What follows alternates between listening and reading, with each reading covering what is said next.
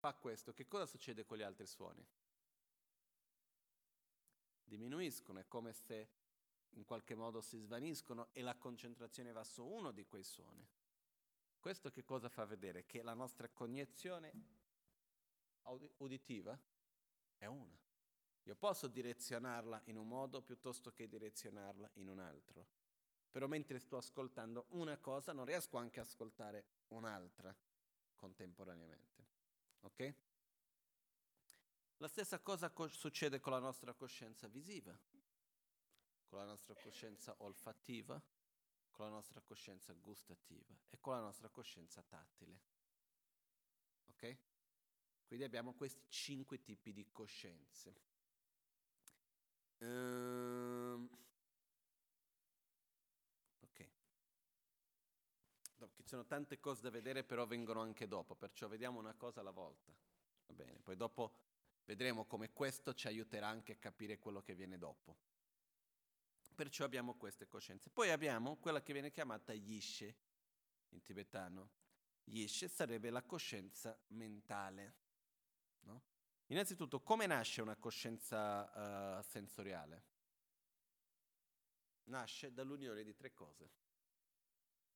Affinché ci sia una coscienza visiva, l'esperienza della coscienza visiva, che cosa ha bisogno? Qualcosa da guardare, quindi la forma, e ho bisogno degli occhi. Quindi quello che succede, il vedere, la coscienza visiva nasce da che cosa? Dal, la coscienza è un qualcosa, ma che la coscienza visiva, diciamo, si sveglia, viene, percepisce la forma tramite il potere sensoriale.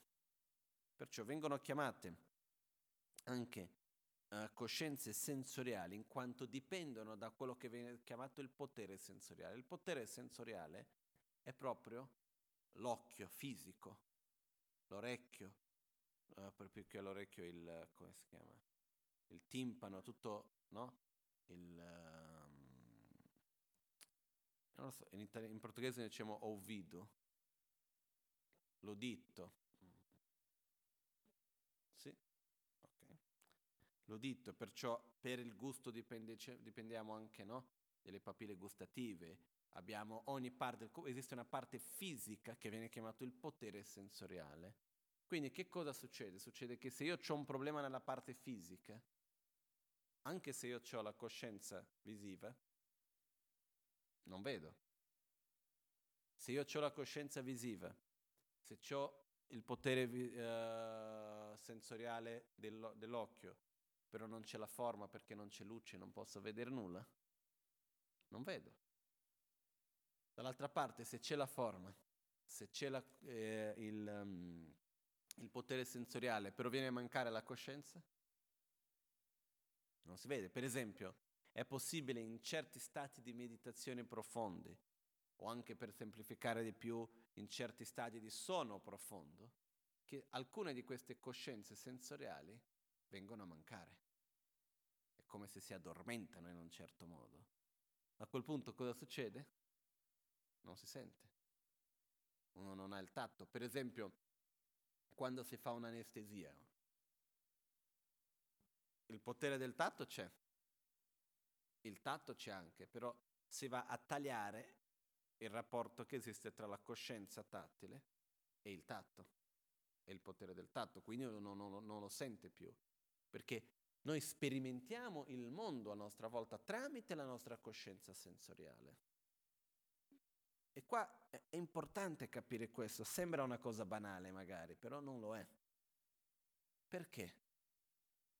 Quando noi vediamo qualcosa, quando noi sentiamo il tatto, quando noi sentiamo un gusto, per noi questo è qualcosa di oggettivo esterno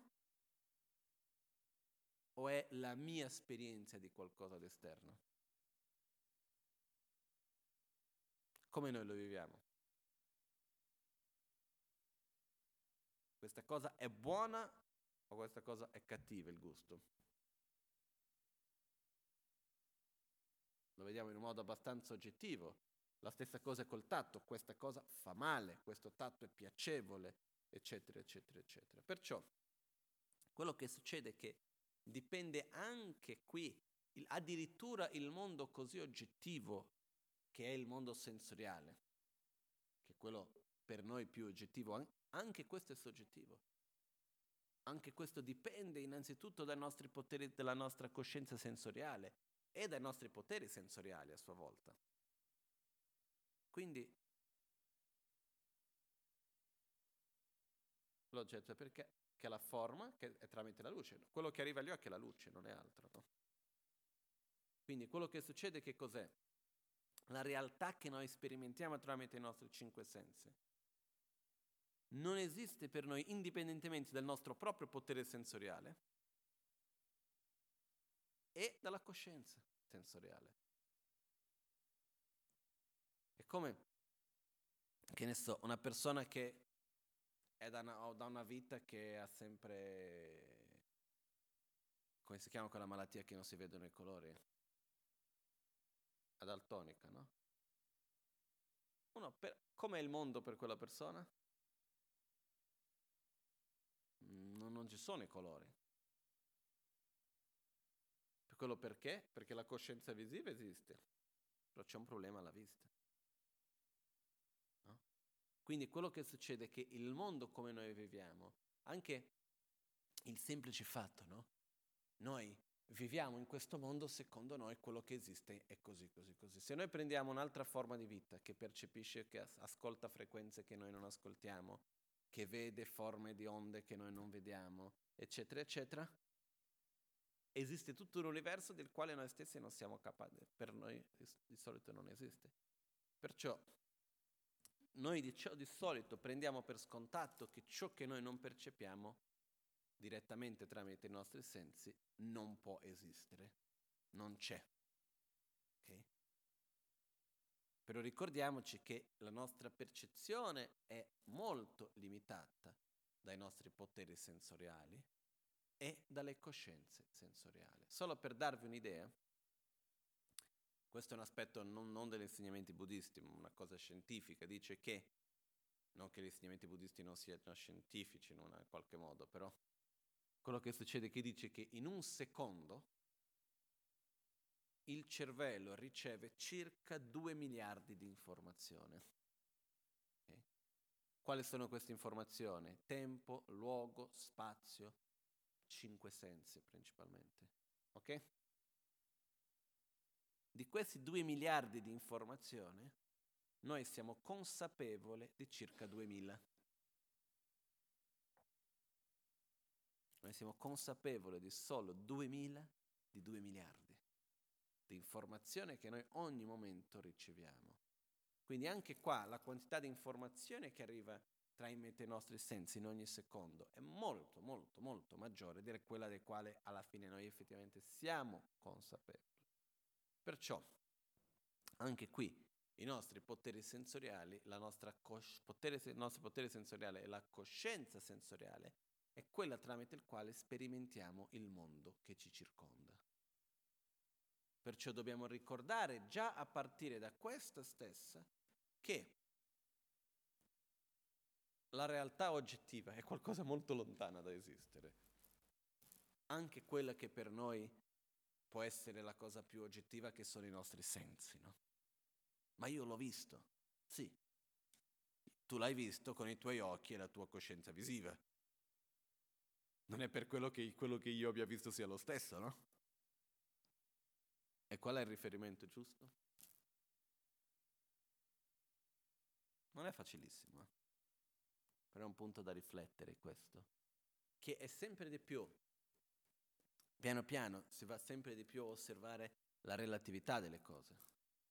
Anche ciò che noi di solito vediamo come la cosa più solida e più oggettiva, che è la realtà sensoriale, anche questa è relativa, perché dipende dai poteri sensoriali di ognuno di noi.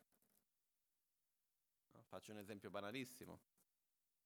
Uh, dove c'è il centro a San Paolo, c'è nella via c'è un problema che, dal mio punto di vista, perché davanti passano i pullman.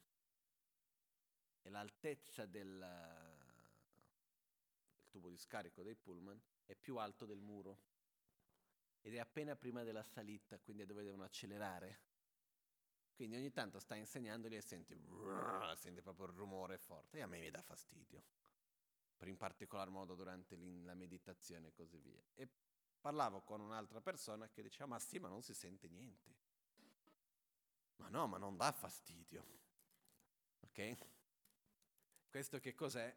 Due percezioni diverse della stessa situazione, due realtà diverse allo stesso tempo. Perciò ricordiamoci che anche ciò che noi vediamo tocchiamo, sentiamo, gustiamo e così via, è relativo, perché dipende dall'oggetto, dipende dal potere sensoriale e dipende dalla coscienza sensoriale a sua volta. Ok? Poi abbiamo la coscienza mentale. Mm? La coscienza mentale è la mente che percepisce gli oggetti che vanno al di là dei cinque sensi. Ok? Quali sono questi oggetti? Le memorie, ciò che è accaduto, ciò che c'è stato, le proiezioni, i concetti, le idee. Esistono o non esistono? Esistono. Al di là degli oggetti dei cinque sensi, ciò che esiste è, non è forma, non è odore, non è gusto, non è tatto, e non è suono. Ok? La mente esiste o non esiste? Esiste. La mente ha una forma? No. Ha gusto?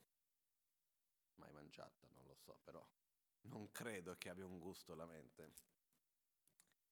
Non, non ha un tatto, non è, non è un oggetto ta- sensoriale direttamente. Perciò la mente può essere percepita, noi riusciamo a osservare la nostra mente, no? In realtà sarebbe possibile anche osservare la mente di un altro, però qua entriamo già in un altro discorso, però parliamo della nostra, possiamo osservare la nostra mente, ricordare i nostri pensieri, osservare che cosa sto pensando. Chi è che percepisce questo? La coscienza mentale. Non è una coscienza sensoriale. Ok?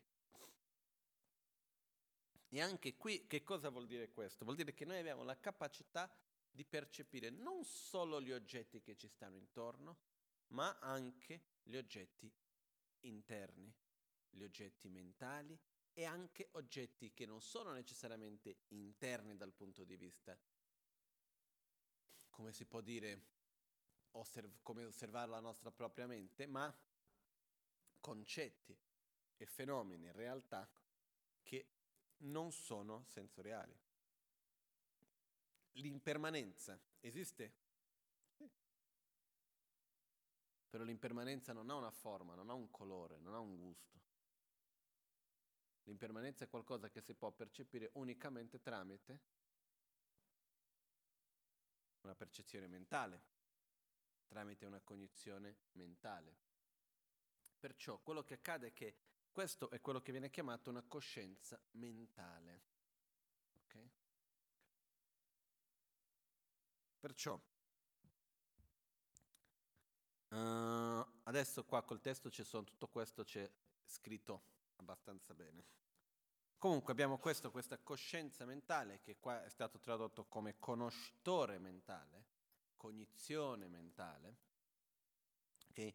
Cerchiamo comunque durante il testo di non attaccarci to- troppo alle parole, ma più che altro di andare di più, un po' di più al, al significato, cercare di capire bene il significato. Okay?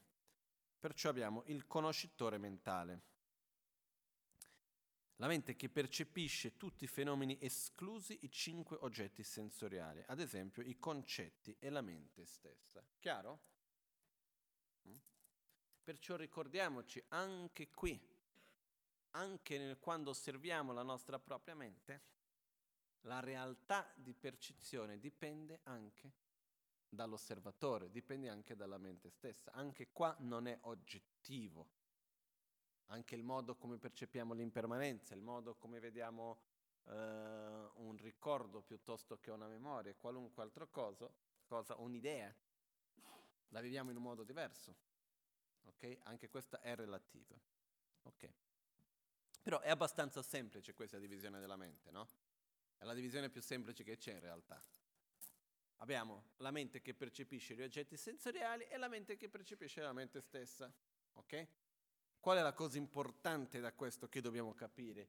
Innanzitutto la mente che percepisce gli oggetti sensoriali, il conoscitore sensoriale. È il fatto che questa realtà che a noi ci pare così oggettiva, in realtà non lo è. Ok? Chiaro questo per noi? Ok, andiamo avanti.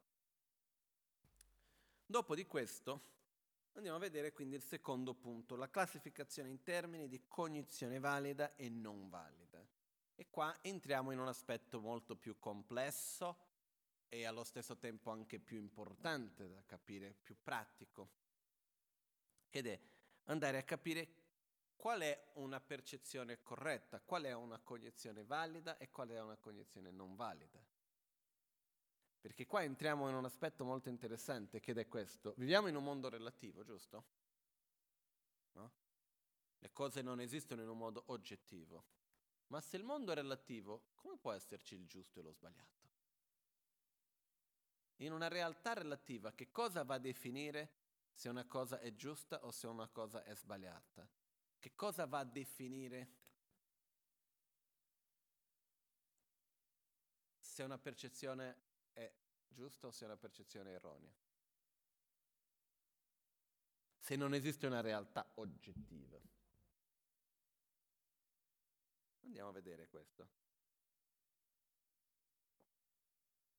Per un punto molto importante, perché se no esiste il pericolo eminente qui di andare a vedere, ah, quindi tutto è relativo, perciò non esiste una mente giusta e una mente sbagliata, una percezione giusta e una percezione sbagliata, ciò che penso va bene. Non è proprio così. Perciò partiamo al secondo tipo di classificazione che è proprio in termini di cognizione valida e cognizione non valida. Qual è una cognizione valida e cos'è una cognizione non valida? Proprio questo tipo di divisione, proprio questa chiarezza. Ok? Perciò prima vediamo i punti principali. Abbiamo sette tipi, questa classificazione viene fatta in sette parti. Okay?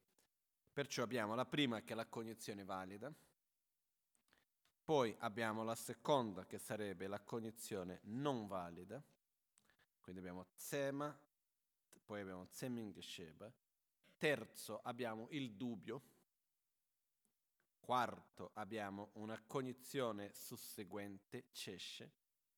Quinto abbiamo uh, yice, che è la corretta presupposizione. Aspetta un attimino.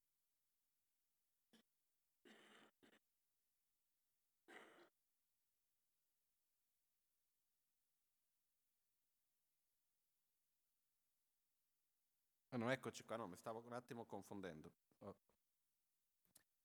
Le, dividiamo prima in due parti, cognizione valida e cognizione non valide, ok? Esistono due tipi di cognizione valide e cinque tipi di cognizioni non valide, che fanno sette. Era questo che un attimino mi stavo un attimo non capendo. Perciò abbiamo la cognizione valida che viene divisa tra cognizione valida diretta e cognizione valida cosiddetta inferenziale, che capiremo che cosa vuol dire. Okay? Poi abbiamo nella cognizione non valida, abbiamo la cognizione erronea, uh, abbiamo il dubbio, la cognizione susseguente, la corretta presupposizione e la cognizione inattiva. Okay?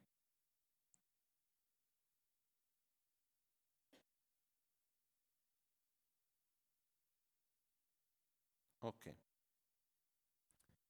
Prima di tutto andiamo a vedere qual è la differenza che esiste tra una cognizione valida e una cognizione non valida. Qual è la prima differenza che viene data a questo? Aspetta un attimo che vado a prendere qui la definizione che abbiamo in tibetano.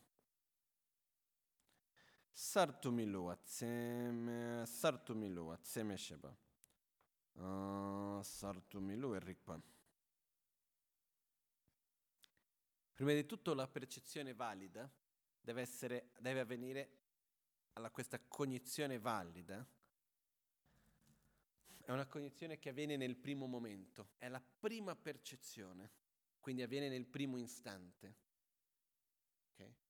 Perché una cognizione valida è quella del primo istante e non quella susseguente?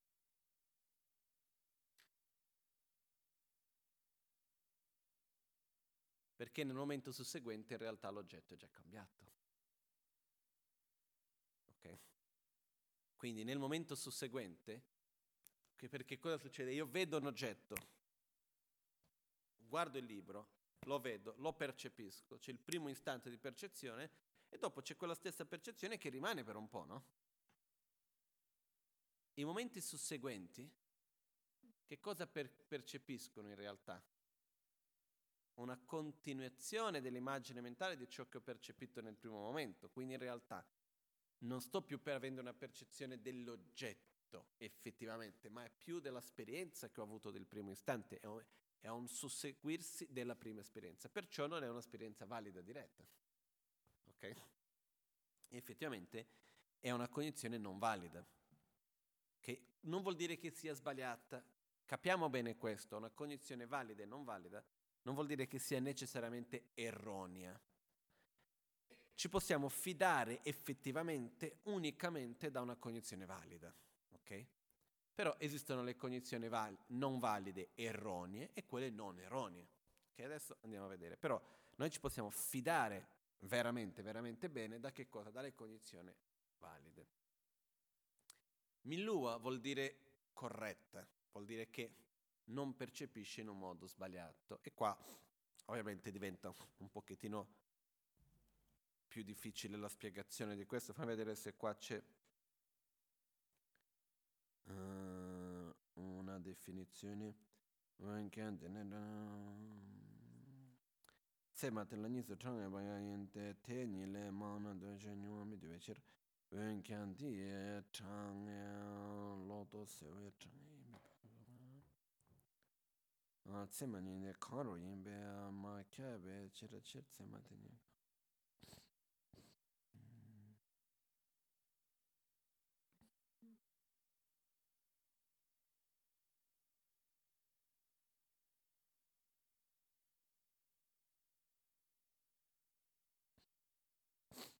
Ok, quindi la percezione valida sarebbe una perce- il cognitore valido è un cognitore che percepisce in modo diretto, in modo nel primo istante, quindi non è, un, non è qualcosa di susseguente, e che lo percepisce in modo non erroneo.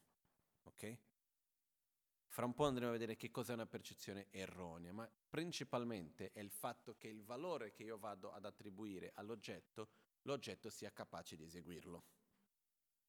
È quello nel, in modo più chiaro. Poi ci sono due tipi di percezione erronee, sbagliate, quelle, quella andremo a vedere dopo, che sarebbe la cognizione erronea concettuale e la cognizione erronea non concettuale. La cognizione erronea non concettuale o sensoriale qual è? Ho una malattia, per esempio l'epatite, che fa venire gli occhi gialli, no? quando diventa molto forte. Quando guardo la montagna nevata, colore vedo la neve? Gialla. Quindi posso dire guarda la montagna gialla? Guarda la neve gialla? Che bella neve gialla che cade. È una cognizione giusta o sbagliata? È erronea. Perché erronea? Perché io ho un problema agli occhi.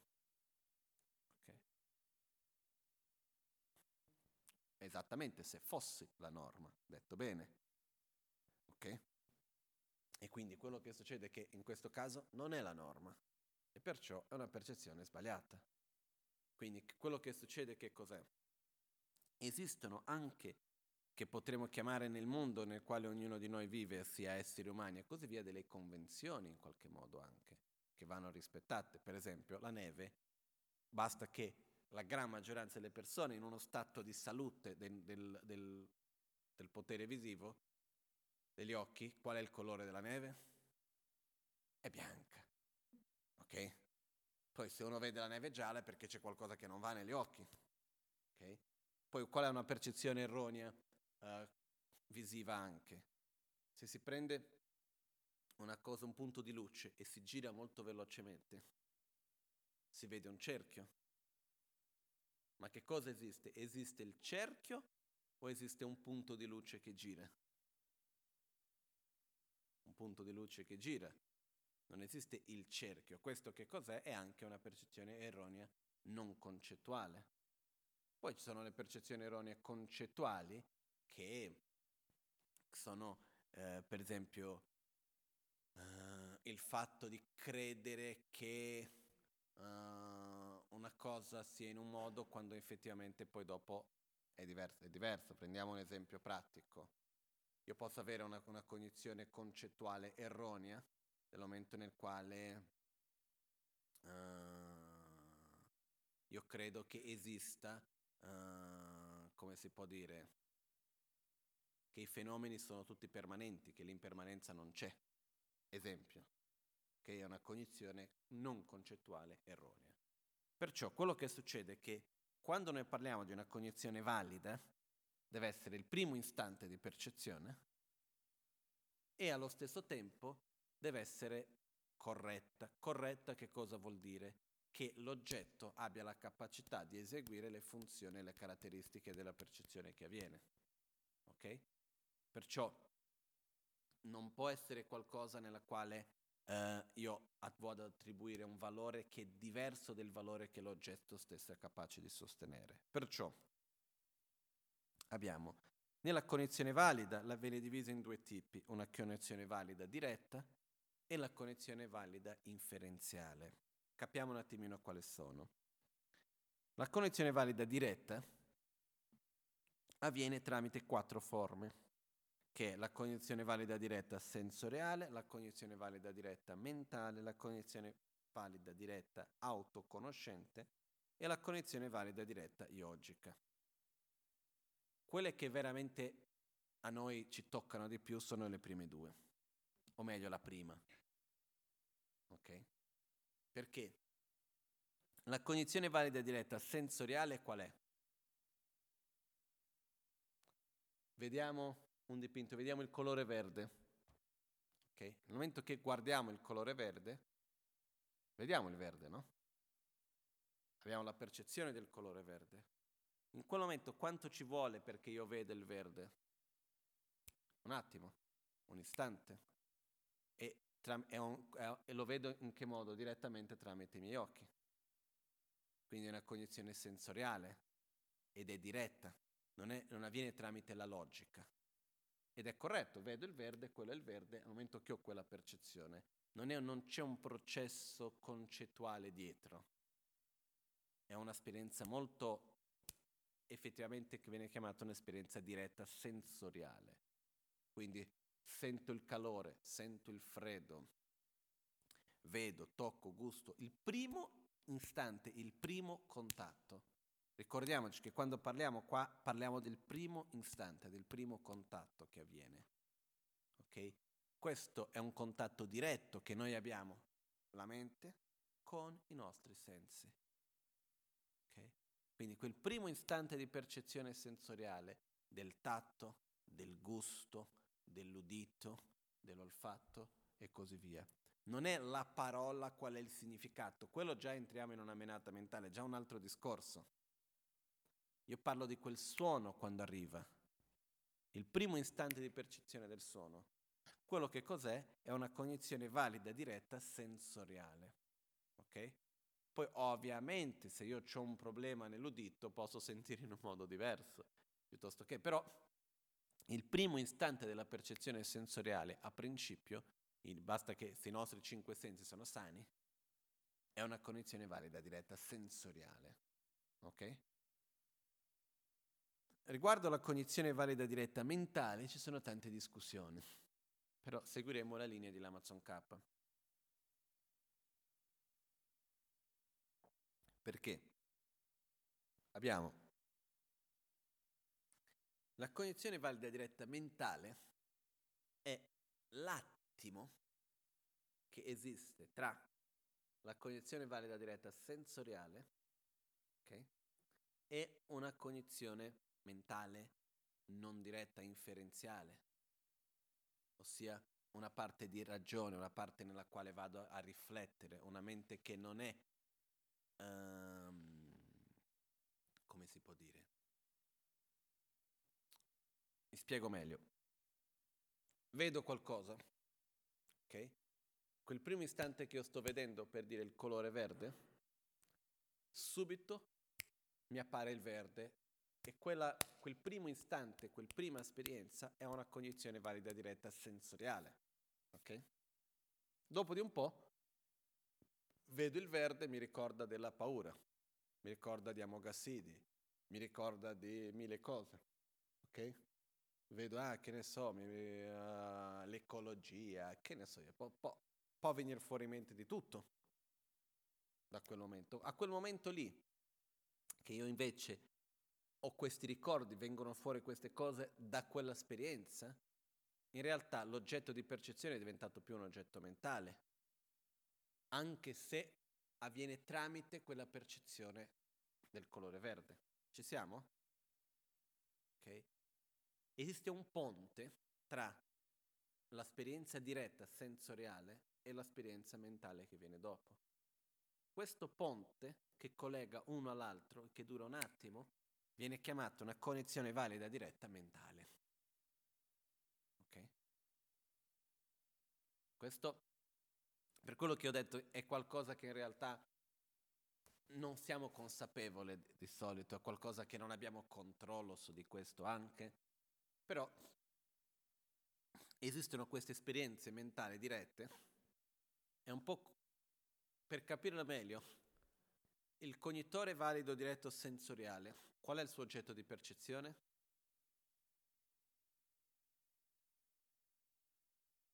Il cognitore valido diretto sensoriale. Qual è il suo oggetto di percezione? I cinque sensi. Gli oggetti dei cinque sensi per essere ben precisi. Ok?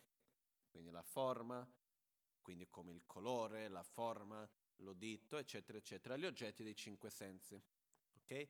Che avviene tramite i cinque sensi, però l'oggetto di percezione sono gli oggetti dei cinque sensi.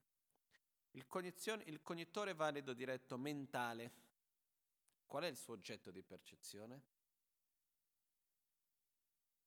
Un oggetto mentale. Ok? Quindi in questo caso qual è l'oggetto di percezione del cognitore valido diretto mentale? La percezione sensoriale. E tramite quella io percepisco la cognizione valida diretta sensoriale che ho avuto e sulla base di questa vado a crearmi tanti altri pensieri, vado ad attribuire un valore, ricordi, cose varie. Però c'è quella prima percezione della mia propria percezione. Chiaro?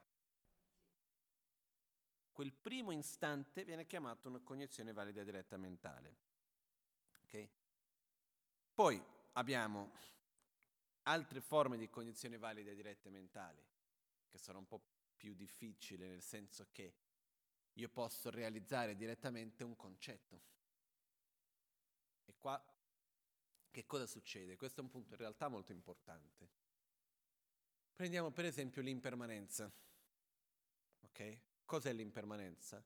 La costante trasformazione dei fenomeni. Okay? Io adesso quando penso nell'impermanenza, la costante trasformazione dei fenomeni, che cosa devo fare? Ho un'idea, devo riflettere, ho un'immagine mentale di che cos'è l'impermanenza ed è un processo che quando parlo in permanenza subito la percepisco o devo ragionare per un attimo? C'è da ragionare, no? Perciò non è una percezione diretta, è una percezione inferenziale che richiede una logica, richiede una, una ragione. È possibile arrivare a un momento che quando si dice impermanenza subito la capisco, subito la percepisco, senza dover ragionare assolutamente. Ok? Quindi questo che cosa vuol dire? È quel primo istante di percezione diretta dell'impermanenza, una, è un cognitore valido diretto mentale. Ok? Perché percepisce un oggetto mentale in un modo diretto, il primo istante. Ok? Ci siamo?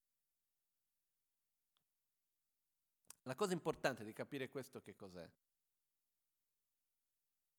Eh? Che cosa succede? L'impermanenza che cos'è? È la costante trasformazione dei fenomeni.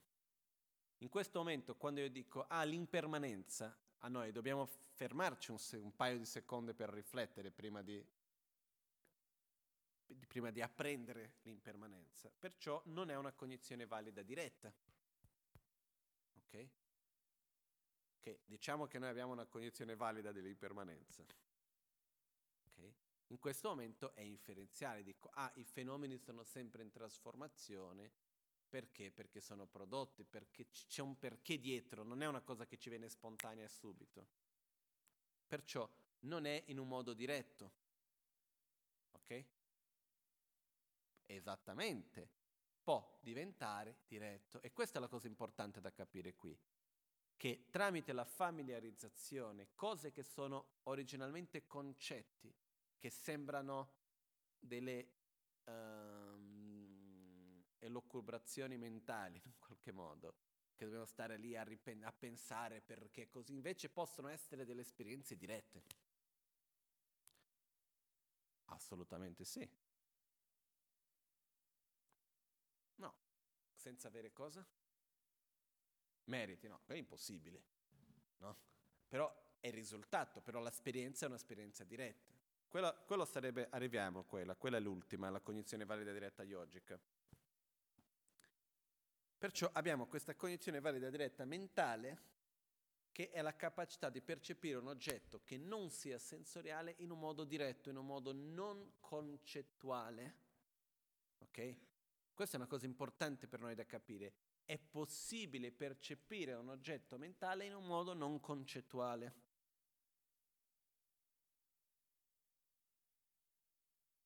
No, non è una percezione valida diretta a quel punto.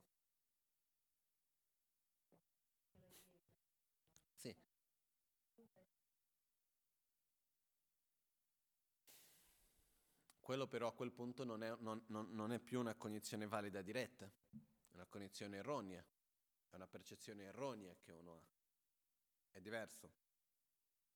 Qua quello che succede è che ci sono, innanzitutto parliamo di una cognizione valida diretta, perciò non è su base di qualcosa che non ci sia, una base di una percezione erronea.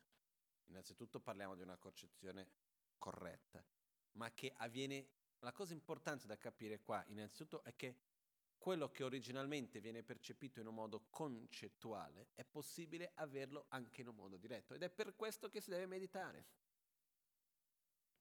La meditazione serve proprio perché all'inizio l'impermanenza è qualcosa che devo stare lì a pensarci.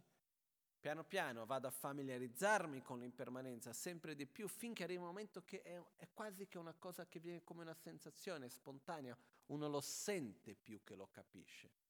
È il vedere qualcosa e sentire l'impermanenza che c'è in quel qualcosa.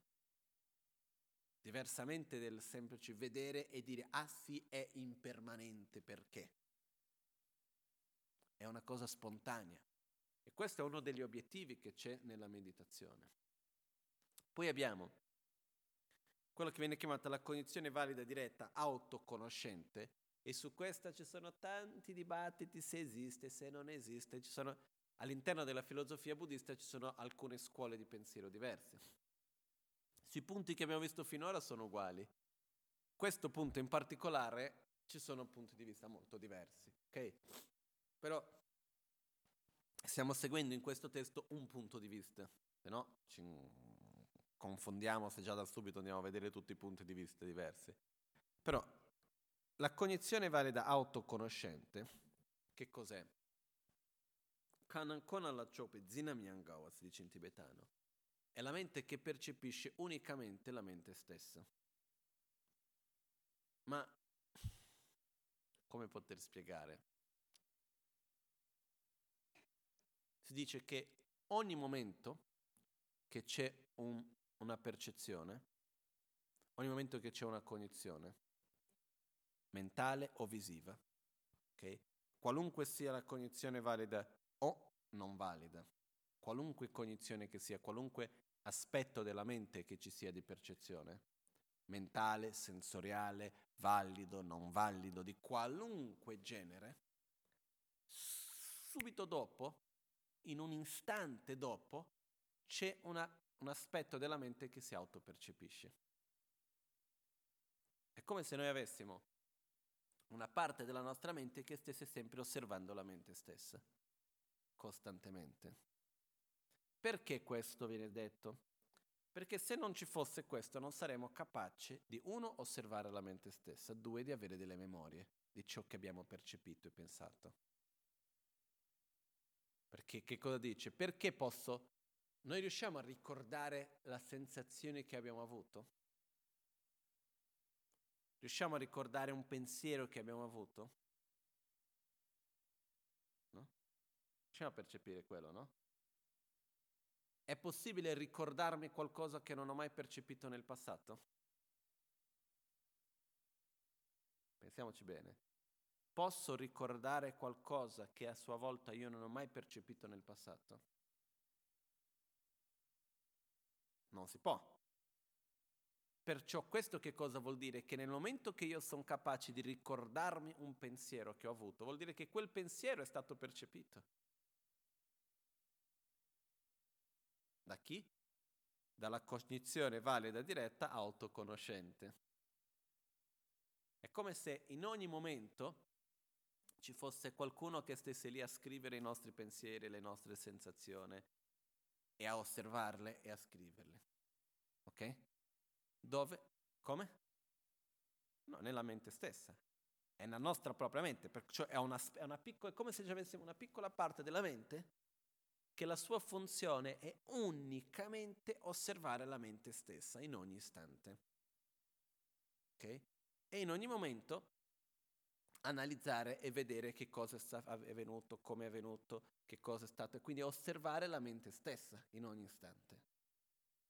No? Però quando io mi ricordo, che cosa mi ricordo? Mi ricordo in realtà ciò che è stato osservato dalla mente autoconoscente, quando mi ricordo di una mente. Io posso ricordarmi della persona che ho visto, ok?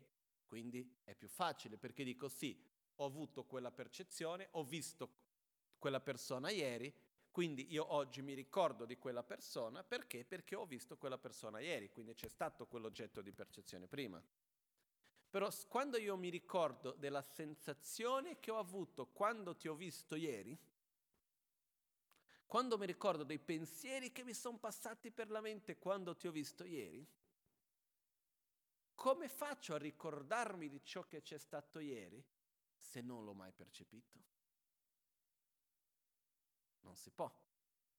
Per questo che si, c'è questa mente che si chiama la mente autoconoscente che è come per dire la nostra mente in ogni momento sta a osservare se stessa. Una piccola parte della nostra mente in ogni momento sta a osservare se stessa. E tramite questa osservazione, questa percezione diretta che abbiamo della nostra mente stessa, che successivamente nel futuro è possibile ricordarci dei nostri pensieri, delle nostre sensazioni e così via. Chiaro questo? Ok. Adesso, facendo solo una parentesi veloce, alcune tradizioni dicono questo non c'è. Sinceramente cambia poco, però a livello nel quale siamo noi adesso, però uh, quello che succede che cos'è? Cosa dicono? Dicono perché non c'è questa mente autoconoscente? Dicono una spada può essere molto affilata, però non è capace di tagliare se stessa un, uh, un acrobata può riuscire a fare dei salti molto particolari, però non può mai saltare sopra se stesso. Okay? La mente può essere la mente più brillante, non può mai stare a vedere sempre se, non può mai vedere se stessa. E a questo punto vengono fuori le domande che fanno. Sì, però quando io mi ricordo di un pensiero, come faccio a ricordarmi di quel pensiero? La risposta che viene data è che quando noi ci ricordiamo del pensiero, in realtà è come se noi ci ricordassimo dell'oggetto di percezione di quel pensiero e perciò andiamo a ricreare il pensiero stesso. Ma qua in realtà stiamo entrando nei dettagli. Nei, Perché dicevo che per noi non fa tanta differenza? Il punto qual è? Che siamo capaci di percepire i nostri pensieri. E questo avviene. E c'è una memoria. Le cose rimangono nella nostra mente. L'impronta c'è e lì. Ok? Però adesso seguiamo questa scuola che è la scuola Sautantrica. Dentro le quattro scuole di filosofia, questo che stiamo seguendo è secondo la scuola Sautantrica. Okay? Perciò partiamo che esiste la mente autoconoscente. Ok? Perciò noi ogni momento percepiamo qualcosa, in ogni momento c'è una parte della nostra mente, una piccola parte che sta lì memorizzando ogni cosa. Qual è il problema che le altre scuole dicono? Per dicono, ok, è la mente che percepisce la mente autoconoscente? Dice si va all'infinito. Se c'è sempre una mente che percepisce la mente, si va all'infinito. Quello che viene detto è non è proprio così. La mente autoconoscente è una mente che ogni momento percepisce che cosa? La cognizione valida diretta sensoriale, mentale e tutte le altre, ma non se stessa. In altre parole, è possibile avere una memoria dei nostri oggetti di percezione sensoriale diretti e così via, ma non una memoria della mente autoconoscente, perché non c'è la mente che, che osserva la mente autoconoscente a sua volta. Ok? Però la cosa importante per noi da capire qui è che in ogni momento rimane un'impronta. Ogni cosa che vediamo, ogni cosa che sentiamo, ogni pensiero che abbiamo, ogni percezione lascia un'impronta nella nostra mente. Okay? Non viene mai molata così, non svanisce. Poi abbiamo quella che viene chiamata la cognizione valida diretta yogica. Che cosa vuol dire questo? È, in realtà, è, è sempre una cognizione valida diretta mentale, però viene messa da parte per l'importanza che ha, che è la percezione diretta, la cognizione valida diretta della vacuità del vuoto di esistenza intrinseca. Viene chiamata yogica, che è la mente che porta alla liberazione dalla sofferenza, è la mente che va a eliminare la nostra propria ignoranza. Okay? Perciò l'esperienza diretta del vuoto di esistenza intrinseca, della vacuità, viene definita anche cognizione valida, diretta, yogica. Ok? Adesso senza entrare in mille dettagli su questo, perché tanto non è il punto adesso per noi. Abbiamo tanto da vedere, ma prima di tutto adesso dobbiamo capire che abbiamo una, una, un aspetto della mente ed una cognizione valida, che è il primo istante di percezione, anche quando ho una cosa sensoriale. Il primo istante è una cognizione valida diretta. Successivamente che cos'è? Una condizione susseguente. È il, è il dare continuità a quello. Perché non è più una cognizione valida diretta? Perché l'oggetto ormai è cambiato, però io continuo in quella stessa percezione perché di istante in istante l'oggetto di percezione cambia, però io vado avanti sulla stessa percezione, come se c'è una qualcosa che passa molto velocemente. Io ho fatto una fotografia di quell'istante, clac. L'oggetto è continuato a muovermi, ma io sono rimasto lì. Ok? Bene. Andiamo adesso a vedere una delle mie preferite, che è la cognizione inferenziale.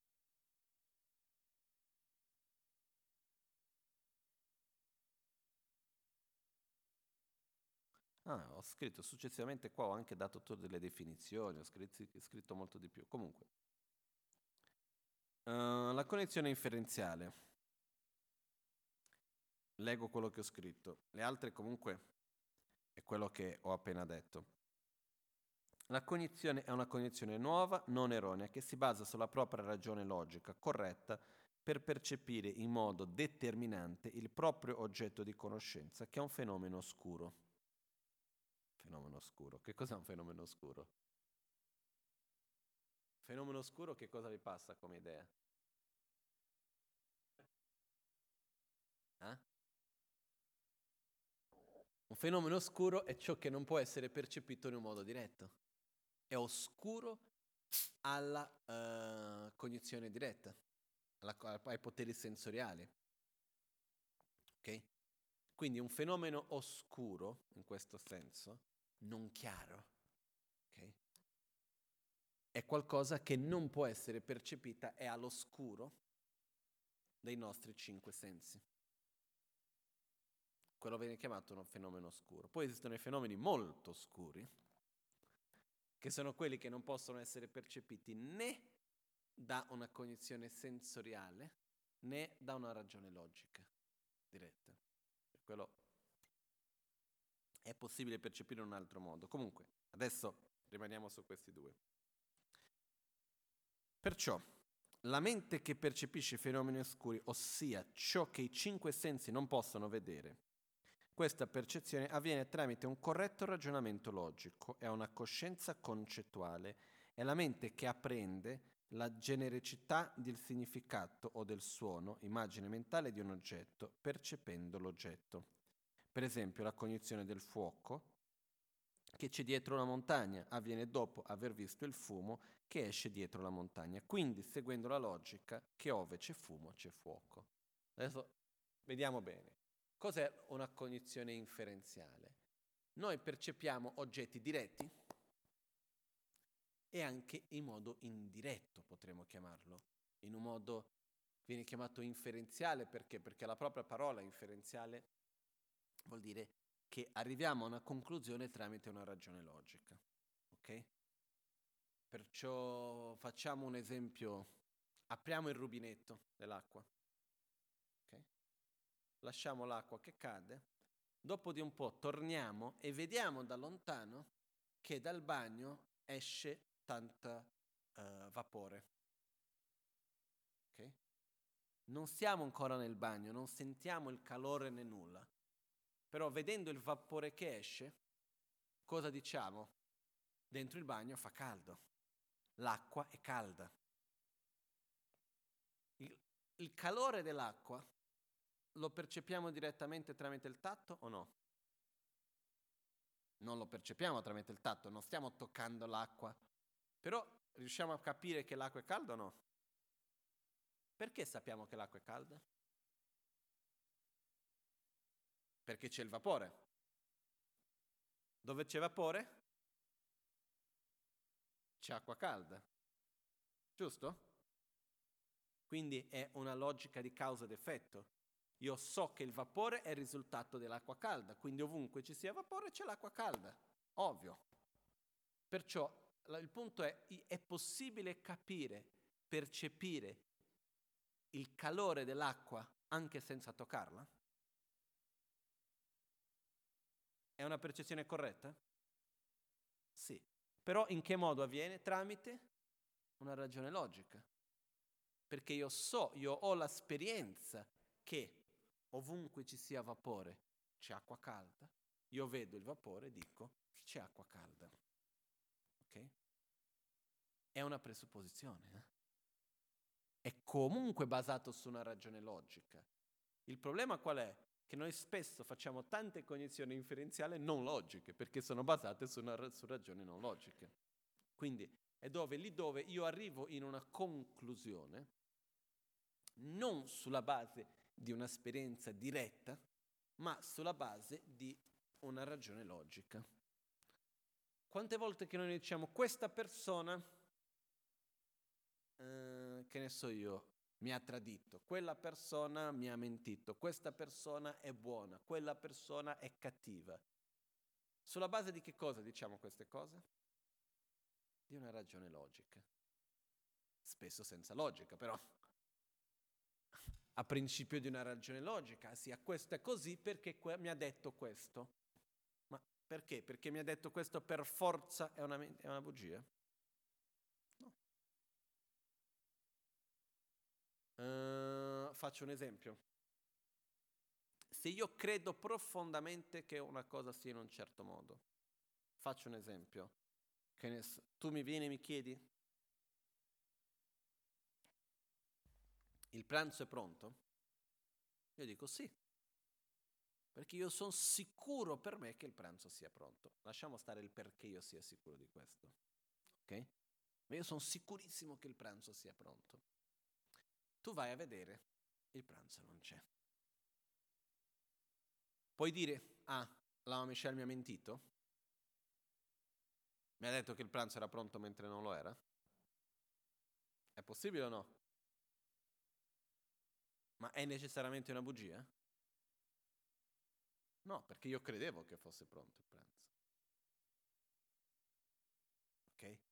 La bugia è quando io ti dico qualcosa diverso dalla realtà che io percepisco, per farti credere una realtà diversa da quella che percepisco io. Perciò quello che succede che cos'è? Noi spessissimo usiamo delle ragioni non valide. E questa percezione inferenziale, questa cognizione inferenziale che esiste a livello valido e non valido, è presente ogni giorno, ma infinite volte. Abbiamo molta più cognizione inferenziale di quella che noi riusciamo a immaginare. Ogni volta che noi diciamo questa cosa è così, quell'altra cosa è cos'ha, lì c'è questo, questo, questo, sono infinite le cose che ogni giorno noi andiamo a dire, a percepire, ma che in realtà sulla base di che cosa? Di una presupposizione. Arriviamo a delle conclusioni sulla base spesso di logiche non valide. La cognizione, la cognizione valida inferenziale è innanzitutto una cognizione che si basi su una ragione logica corretta. Ok? E qua per capire bene, bene, per andare a studiare nei dettagli la connessione valida inferenziale, dobbiamo andare a studiare che cos'è una ragione valida, logica corretta. E qua è tutto un, un, un universo che si apre. Ok? Però quello che succede che cos'è? Cerchiamo solamente di osservare un po' nella nostra propria vita. Quando, innanzitutto, l'oggetto di una cognizione inferenziale qual è? l'oggetto diretto di percezione di una correzione inferenziale, che spiego in un altro modo più semplice. Quando vedo il vapore che esce, ok, dal bagno, oggetto diretto di percezione qual è? Oggetto sensoriale di percezione? Il vapore, ok? Però io percepisco il calore dell'acqua, io percepisco che ci sia dell'acqua calda, quindi percepisco il calore dell'acqua. La percezione dell'acqua calda, lo, l'acqua calda è un oggetto di percezione o no in quel momento? Effettivamente no. Che cos'è che percepisco? L'immagine mentale dell'acqua calda. Okay? Se è una cognizione inferenziale valida, inferenziale valida l'immagine mentale e l'oggetto vanno a combaciare. Se è una cognizione inferenziale valida, corretta, l'oggetto, l'immagine mentale e l'oggetto vanno a combaciare. Io immagino l'acqua calda, arrivo lì, tocco l'acqua ed è così come pensavo. Ok? Invece, che cosa succede? Io arrivo in bagno, vedo invece c'è l'acqua fredda e c'era un vaporetto acceso. Quindi che cosa succede? Pensavo che era l'acqua che era calda, ma invece non c'entrava l'acqua calda, era qualcos'altro. Ok? Quindi quello che succede che cos'è? È una cognizione inferenziale valida, corretta, dal momento nel quale l'immagine mentale che vado a percepire, in quel momento, combacia con l'oggetto quando arrivo a vederlo direttamente con i poteri sensoriali. Ok? Ci siamo? Una cognizione inferenziale non valida è quella nella quale percepisco un'immagine mentale che a sua volta l'oggetto a quale faccio riferimento non riesce a sostenere quelle caratteristiche e funzioni. Quindi io immagino tutta una cosa, quando semmai arrivo a toccarla, a vedere, avvicinarmi e così via, è diverso di quello che io avevo a sua volta percepito. Noi certe volte arriviamo alla follia di avere una connessione inferenziale erronea e quando arriviamo davanti all'oggetto diciamo che l'oggetto è sbagliato. Ok? Faccio un esempio. Um, cerco un esempio semplice, vediamo. Secondo me, per la mia ragione, per il percorso che io faccio, ok, della mia mente, che ne so io, un certo posto dove vado deve essere caldo. Entro quella,